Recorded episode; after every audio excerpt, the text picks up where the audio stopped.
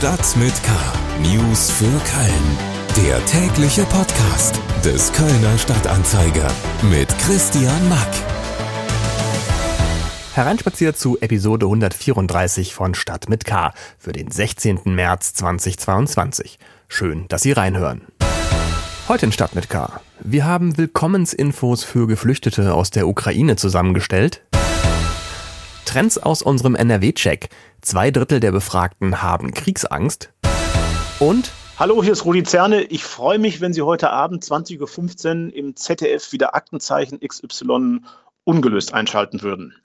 Ich habe mit Gastgeber Rudi Zerne über zwei Fälle mit Köln-Bezug aus der heutigen Aktenzeichen XY-Sendung gesprochen. Schlagzeilen. Nachdem die Polizei eine für heute angekündigte Truckerblockade auf Kölner Autobahnen als Protestaktion gegen die hohen Spritpreise verhindert hat, haben die Trucker ihren Protest in Absprache mit der Polizei in einen Zug durch die Kölner Innenstadt umgewandelt. Polizeisprecher Christoph Gilles sagte uns, wir haben frühzeitig Kontakt zu dem Initiator aufgenommen, um ihm deutlich zu machen, dass eine Versammlung auf der Autobahn nicht zulässig ist. Sie ist per se verboten, rechtlich nicht machbar schon, äh, weil daraus eben äh, erhebliche Gefahren für Leib und Leben vieler Beteiligter und auch Unbeteiligter entstehen können. Äh, das hat er letzten Endes dann auch soweit akzeptiert. Laut Polizeiangaben waren es am Ende zehn Lkw, die begleitet von der Polizei ihren Protestzug über die Ringe machten. Dabei kam es vereinzelt zu Verkehrsbehinderungen. Bei einem Brand in einer Obdachlosenunterkunft in Köln-Deutz ist am Mittwochvormittag eine schwangere Frau schwer verletzt worden. Ein weiterer Bewohner erlitt schwerste Brandwunden. Beide wurden aus dem zweiten Stock des Wohnheims in der Gummersbacher Straße gerettet und ins Krankenhaus gebracht, heißt es von der Feuerwehr. Der genaue Zustand der beiden Personen und des ungeborenen Kindes ist noch unklar, genauso wie die Ursache des Brandes. Beim Brand im Regenwaldhaus des Kölner Zoos am Dienstagabend sind mehr Tiere ums Leben gekommen als zunächst angenommen. Nach Angaben des Zoos sind 132 Tiere, verschiedene Fisch- und Vogelarten sowie mehrere Flughunde verstorben. Darunter auch sehr seltene Arten aus den Erhaltungszuchtprogrammen, heißt es vom Zoo. Laut Zoo hätten sich zum Zeitpunkt des Brandes keine Besucherinnen und Besucher mehr auf dem Gelände befunden. Menschen wurden bei dem Vorfall nicht verletzt. Die Brandursache ist zwar weiterhin unklar, allerdings könne laut Zoo Brandstiftung ausgeschlossen werden. Das Regenwaldhaus bleibt bis auf weiteres geschlossen. Mehr Nachrichten gibt's auf ksda.de und in der KSDA Nachrichten-App. Jetzt gibt's hier noch mehr spannende Themen aus Köln in etwas ausführlicher. In eigener Sache. Wenn Sie seit heute auf ksda.de klicken, dann finden Sie sehr prominent relativ weit oben auf der Seite einen Banner in den Farben der ukrainischen Flagge, also blau und gelb, und direkt daneben sind die Domspitzen zu sehen. Darüber gelangen Sie auf unsere Willkommensseite in ukrainischer Sprache, in russischer Sprache und in Deutsch, auf der wir wichtige Infos für unsere Gäste aus der Ukraine zusammengestellt haben, die vor dem Krieg in ihre Heimat geflüchtet sind. Darauf zu finden sind zum Beispiel Infos über die Stadt, wo man sich auf Corona testen lassen kann und auch wie man eine Unterkunft findet. Eine gedruckte Version verteilen wir auch in der Stadt unter den Geflüchteten. Bei mir im Studio ist jetzt Sarah Brasak, stellvertretende Chefredakteurin des Kölner Stadtanzeiger. Hallo Sarah. Hallo Christian. Wie kam es denn zu der Idee? Ähm, warum machen wir das? Der Kölner Stadtanzeiger berichtet ja schon seit Ausbruch des äh, Kriegs in der Ukraine, natürlich auch schon davor, über die Ereignisse ähm, in der Ukraine selbst, aber wir berichten natürlich auch über die Situation der Geflüchteten, die hier in Köln und der Region ankommen. Ähm, ich hatte vergangene Woche Linda May hier in der Redaktion zu Besuch. Das ist die Vorsitzende des deutsch-ukrainischen Vereins ähm, äh, Blau-Gelbes Kreuz hier in Köln. Und die sagte, was die Geflüchteten dringend brauchen, die hier ankommen, sind Informationen. Die wissen zum Teil gar nicht, ähm, in welcher Stadt befinde ich mich, was macht diese Stadt aus, was kann ich hier vielleicht auch unternehmen, wenn ich schon ein paar Tage hier bin und mir die Decke in meiner Notunterkunft äh, auf den Kopf fällt. Die brauchen aber auch wichtige Anlaufstellen gebündelt. Ja, also an wen kann ich mich melden, um mich registrieren zu lassen. Und Ihr Wunsch war es eben, ob man diese Informationen nicht nur digital, sondern auch als Magazin bereitstellen könnte, weil viele der Geflüchteten, die hier ankommen, die brauchen zunächst ja auch noch SIM-Karten, also die sind gar nicht in der Lage, sich die Informationen ähm, gebündelt zu verschaffen digital. Wir haben dann eine Nacht überlegt, kriegen wir das gewuppt, ein Magazin auf Ukrainisch auf die Beine zu stellen und haben dann zugesagt. Äh, ich kenne dich als sehr beschäftigt und immer in Action und ähm, dieses Online-Angebot und die Printversion davon, ähm, die mussten ja auch quasi noch zusätzlich zum Tagesbetrieb umgesetzt werden. Ähm, da war bestimmt die eine oder andere Nachtschicht dabei, oder? Also wir haben schon über drei bis vier Tage, sehr intensiv, erstmal natürlich Texte zusammengesucht. Ähm, wir waren sehr überwältigt unsererseits auch von den vielen ehrenamtlichen Angeboten, dann diese Texte dann auch auf Ukrainisch zu übersetzen für das Magazin. Ähm, wir haben Texte kostenfrei zur Verfügung gestellt bekommen. Also wir haben auch sehr, sehr viel Hilfe erfahren. Es war insgesamt ein ziemlicher Kraftakt, das dann in drei bis vier Tagen zu wuppen. Aber ich hoffe, das Ergebnis hat sich gelohnt. Und ähm, ja, wir haben natürlich auch neben dem Magazin unsere digitale Verlängerung auf ksda.de. Äh, dort haben wir unter dem Portal Willkommen in Köln alle Texte auch auf Deutsch, Ukrainisch und Russisch zusammengestellt. Und dort sind wir natürlich in der Lage, aktuell auch neue Texte zu produzieren. Hm. Ähm, wie reagieren denn die Menschen, die wir damit erreichen wollen, auf unser Angebot? Was sagen die Geflüchteten dazu? Ja, die ersten Reaktionen auf das äh, Magazin und auch auf unsere ähm, Willkommensseite auf ksda.de sind unglaublich positiv. Also ähm, Linda May, die Vorsitzende des Vereins ähm, Blau-Gelbes Kreuz in Köln, hat das Magazin schon etlichen Geflüchteten in die Hand gedrückt und sagt, die haben sich wahnsinnig gefreut. Und zwar nicht nur über die Informationen, die sie dort bekommen, sondern auch, weil dieses Magazin für sie ein Zeichen sozusagen der Wärme und der Solidarität ist, die ihnen aus der Stadt entgegenschlägt. Und dieses Zeichen, dass man hier wirklich willkommen ist und dass man ihnen helfen wird, das ist für diese Menschen fast noch wichtiger ähm, als die Informationen, die sie auch erhalten. Sarah Brasak, stellvertretende Chefredakteurin des Kölner Stadtanzeiger, über unser Willkommensangebot an Informationen für Geflüchtete aus der Ukraine. Das gibt es online wie gedruckt, in dreifacher Ausführung in ukrainischer, russischer und deutscher Sprache. Schauen Sie gerne mal rein auf ksda.de.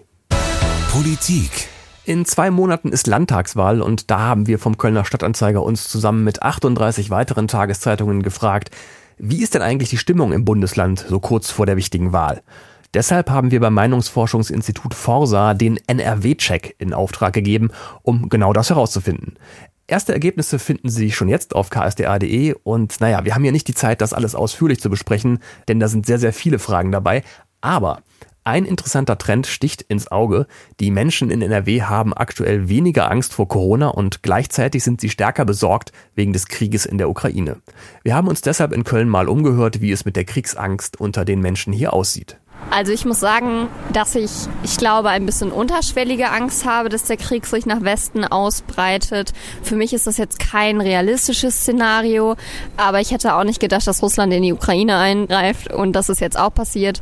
Also ich würde schon sagen, dass es dass eine Angst da ist, aber noch eher klein. Ja, grundsätzlich schon, da ich auch Verwandte in Polen habe, die jetzt aufgrund der aktuellen Lage schon ja sehr angespannt sind. Ähm, ich halte das aber für Deutschland noch eher für unwahrscheinlich. Äh, so eine generelle Unruhe habe ich aber schon. Ich muss ehrlich sagen, das kann ich super, super schwierig einschätzen. Also ich mache mir da echt sehr, sehr viel Gedanken drüber, auch gerade weil meine Familie in, in Ostpolen wohnt, äh, nicht weit weg von der Grenze. Und dann ist natürlich schon noch immer so die Sorge, äh, kommt das irgendwie doch noch ein bisschen weiter oder äh, oder halt eben nicht eskaliert das weiter. Also jetzt zum Beispiel erst am Wochenende die Bombe, die ja nicht weit so entfernt von der polnischen Grenze eingeschlagen ist. Und dann gibt's aber gleichzeitig auch Verhandlungen zwischen der Ukraine und Russland, die dann doch scheinbar gut laufen, wie beide Seiten sogar sagen. Also momentan finde ich das wirklich sehr, sehr schwer einzuschätzen. Ich hoffe nicht, weil das wäre einfach auch für Russland einfach ein zu hoher Preis.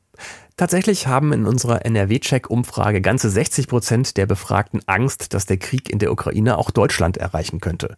Wir haben aber auch zum Thema Atomausstieg gefragt, denn der Krieg in der Ukraine hat ja auch Auswirkungen auf unsere Energieversorgung, Stichwort russisches Gas. Und in der Umfrage zeichnet sich deshalb auch ein Trend ab. 64 Prozent der Befragten halten es angesichts des Krieges für gut, den Atomausstieg noch einmal zu überdenken. Die Zustimmung hierzu ist bei AfD-Wählenden besonders hoch und bei Anhängerinnen und Anhängern der Grünen besonders niedrig. Soweit keine Überraschung. Ähm, wir haben neulich übrigens auch zum Thema Abhängigkeiten von russischem Gas in Kriegszeiten und die Auswirkungen davon auf die Energieversorgung in Deutschland mit Pauline Brünger von Fridays for Future gesprochen. Wir sehen gerade, dass Deutschland eine enorme Abhängigkeit nach Russland hat, dadurch, dass wir jeden Tag Öl und Gas importieren und darauf angewiesen sind und gleichzeitig aber auch jeden Tag mit Millionen von Euro Putins Krieg finanzieren. Und ähm, diese Abhängigkeit, die kommt natürlich nicht von ungefähr, sondern die wurde politisch so gewollt, die wurde so forciert. Und da merken wir jetzt gerade dann aber nochmal einen ganz besonderen Handlungsdruck, jetzt wirklich raus aus den Fossilen zu gehen und rein in die Erneuerbaren. Diese Sicht spiegelt sich auch im NRW-Check wieder. Bei den 18- bis 29-Jährigen wollen zum Beispiel nur 26 Prozent über 2030 hinaus Energie aus Kohle weiter nutzen. Ähm, demgegenüber können sich über die Hälfte der über 60-Jährigen vorstellen, die Kohle länger laufen zu lassen als 2030. Alle Ergebnisse und Zahlen des NRW-Checks finden Sie am Donnerstag im Kölner Stadtanzeiger und schon jetzt unter ksda.de. Kriminalität. Heute Abend im ZDF gibt's wieder Aktenzeichen XY ungelöst zu sehen. Diesmal sind gleich zwei Fälle mit dabei, bei denen es direkt oder indirekt um Köln geht. Zum einen ist das ein sogenannter Cold Case, ein ungelöster Fall um eine Frau, die vor 30 Jahren tot auf der A3 gefunden wurde. Und zum anderen geht es um den Überfall eines Mannes mit brauner Perücke auf die Hauptsparkasse am Kölner Neumarkt im letzten Sommer. Zugeschaltet ist mir jetzt Aktenzeichen XY-Gastgeber Rudi Zerne. Hallo, Herr Zerne. Hallo, Herr Mack. Fangen wir mit dem Fall der unbekannten Toten von der Autobahn an. Da ermittelt die Kripo Neuwied, aber es gibt auch eine mögliche Verbindung nach Köln. Ähm, was sind die Hintergründe dieses Falls? Mhm. Also zunächst einmal, Sie haben es ja schon gesagt, es geht um die Identifizierung dieser unbekannten Toten, die am 7.8.1991 auf der A3 Frankfurt Richtung Köln gefunden wurde. Äh, die Ermittlungen haben ergeben, sie ist von einem oder mehreren Fahrzeugen damals überrollt worden und ihren schweren inneren Verletzungen erlegen.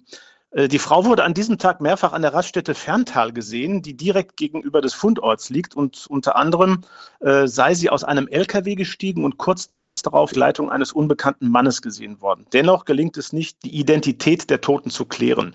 28 Jahre später meldet sich ein Mann bei der Kripo Neuwied, der glaubt, die Unbekannte aus den 80er Jahren zu kennen. Sie sei mehrfach, sagt er, Gast in seinem Kölner Frühlokal Brückeck gewesen. Er legt der Polizei ein Foto von 1983 vor und äh, auf diesem Foto ist im Hintergrund eine blonde Frau zu sehen, die eine auffällige Ähnlichkeit mit der Toten hat.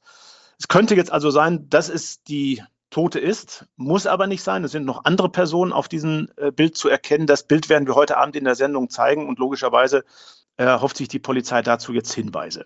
Da bin ich gespannt, ob da was kommt. Ähm, ein weiterer Fall aus der XY-Sendung heute Abend spielt aber direkt in Köln. Ähm, der unbekannte Mann mit Perücke, der am 12. Juli im letzten Jahr die Kreissparkasse am Neumarkt ausgeraubt hat, äh, der ist immer noch nicht gefasst. Ähm, gibt es da neue Hinweise, die Sie den Zuschauerinnen und Zuschauern heute präsentieren können? Mhm. Na, es gibt die Hinweise, die schon bekannt sind, aber die präsentieren wir dann heute Abend einer ganz, ganz großen Öffentlichkeit.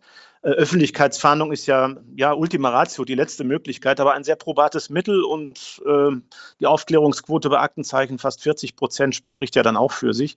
Also man sieht jetzt, ähm, dieser Überfall, Sie sagten es am 12. Juli im vergangenen Jahr, ist von mehreren Überwachungskameras gefilmt worden. Also man sieht, wie er gegen 15 Uhr diese Sparkasse betritt. Man sieht, wie er die Angestellten mit der Pistole bedroht und sie zur Herausgabe von Bargeld auffordert.